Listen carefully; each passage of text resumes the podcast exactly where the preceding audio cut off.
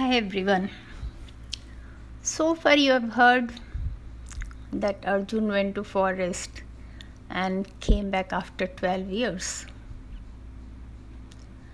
Now during those 12 years Yudhishthir who was a very able king and also who took very good care of his people ruled wisely so, all the small, small kingdoms nearby, those kings paid lot of respect to him because he told other kings who were a bit more powerful, and whenever they tried to take away all these small kingdoms and merge with their own kingdom, Yudhishthira told them that if they do it, he will come and fight for these kings. So, no king dared to fight the smaller kings, and the smaller kings were really very happy with that, and they paid very gladly 1% of their annual income to Yudhishthir and his kingdom. This way, Yudhishthir's treasure started overflowing. The his country was really rich, his kingdom was rich, and uh, he had a really big army. And all this, with all this, he started feeling that he should do a Rajsuya Yagya.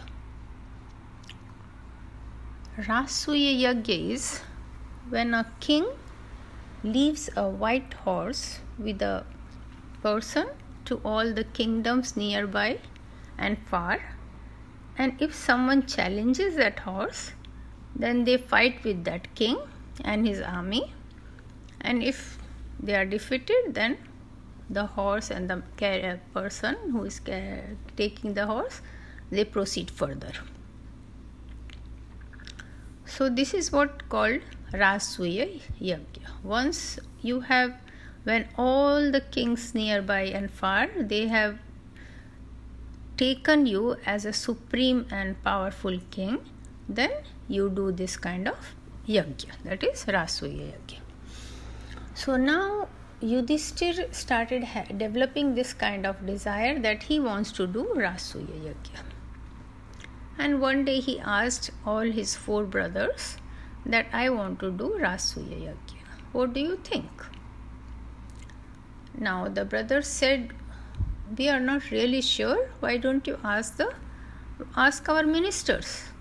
They are intelligent and they may have something to say. While they were discussing this, Narad Muni came. Sage Narad,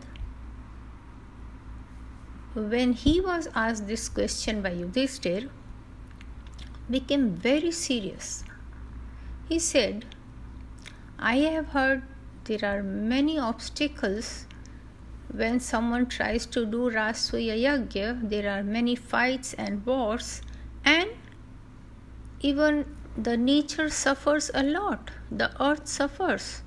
So you should really think before doing such a thing. Yudhishthir was not at all happy with this reply. He wanted a simple yes or no. So he asked his ministers, What shall I do? I want to do this Rajsuya Yagya. So one of his old ministers said that please ask Sri Krishna, your maternal brother. He will tell you, he will guide you. He is very intelligent. Yudhishthir liked the idea and he immediately sent a messenger to Dwarikapuri, so called Sri Krishna. When messenger reached there, Sri Krishna immediately came to Indraprastha because he also liked all these five brothers a lot. And then Yudhishthir asked him that I want to do Rajsuya Yagya. Shall I do or I should not do? He thought for a minute, Krishna, and then he said, See, when Lohar is doing some work, he has to keep on hitting his hammer many a times. But when Lohar, when Iron Smith is doing his work, when the goldsmith is doing his work, he has to many a time slowly has to keep hitting his hammer. But when ironsmith is doing his work, he just strikes once, and that's a real big one. So similarly, if you want to do Rasuyag, you just defeat one very powerful king, and then all other rest of the kings will think that you are the most powerful. You don't have to send your horse and a person to every state. It will take many many months and perhaps years, and it you will also have to go through many fights. So that's not a great idea. Yudhishthir was very happy with this reply. He was impressed. He asked, Okay, which king shall I defeat? Then Sri Krishna said, Jarasandh, king of Magad. Now Yudhishthir couldn't believe it because Jarasandh was a very powerful king. He had a huge army. There was no way Yudhishthir's army could defeat Jarasandh's army. So he told Krishna, I am not sure if uh, my army can defeat Jarasandh's army. Then Krishna said, I know that you cannot, but we have another way of doing it. Jarasandh is also a very good mace fighter and a wrestler. So, if Bhim will challenge him for one of these and they will have a fight, then Bhim will be able to defeat him. And that is how you will get more powerful. Now Yudhishthir was not sure, not comfortable with this. He didn't want to risk his brother's life. He said, Okay, we will see after some time. But Arjun was not happy with this reply. He said, No, we should now go and fight with Jarasandh because he is not a good king. He is a very unjust king, very unfair. He has taken over all the small kingdoms and he has kept the prisoner all the kings and he wants he is planning to have 100 kings and then chop their head and put them as a garland to Shiva. He is not a good person.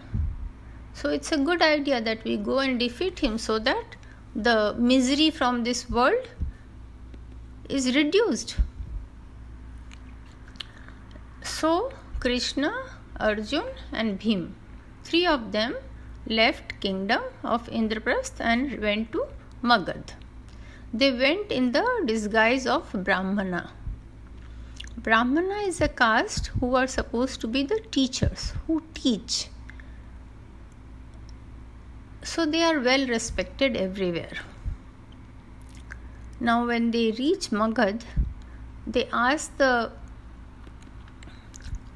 guard that they want to meet King Jarasandh. So, guard informs the king, and king, who had a lot of respect for Brahmanas, he came. He came and he asked, "What can I do for you, Brahmanas?" Then Krishna says, "These two will talk only in the night they are not going to talk now. So, is it possible that you meet them at night? Jarasandh says, Okay, sure, I will meet them at night. And then he arranges for their stay. In the night, he goes and meets them and asks, What can I do for you?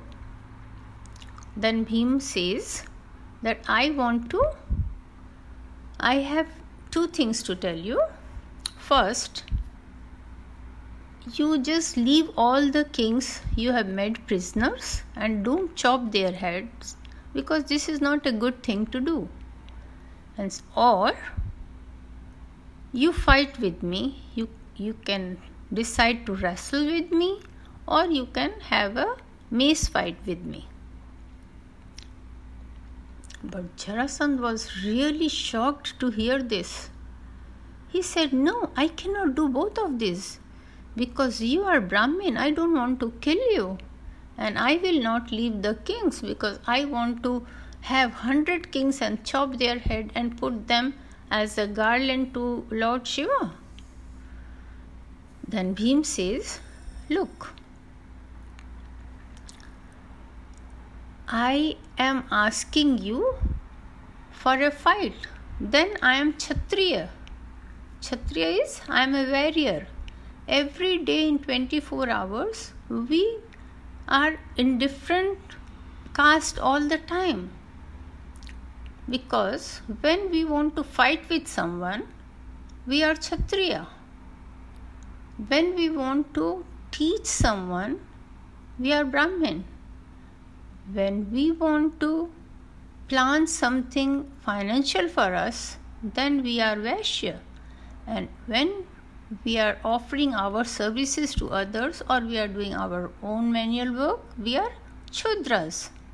So it's okay. Now I am challenging you to fight with me. I am Kshatriya. I am no more Brahmin. I am warrior.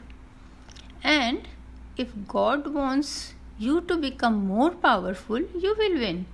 And if God wants you to be defeated so that these kings can be released from prison, then I will win.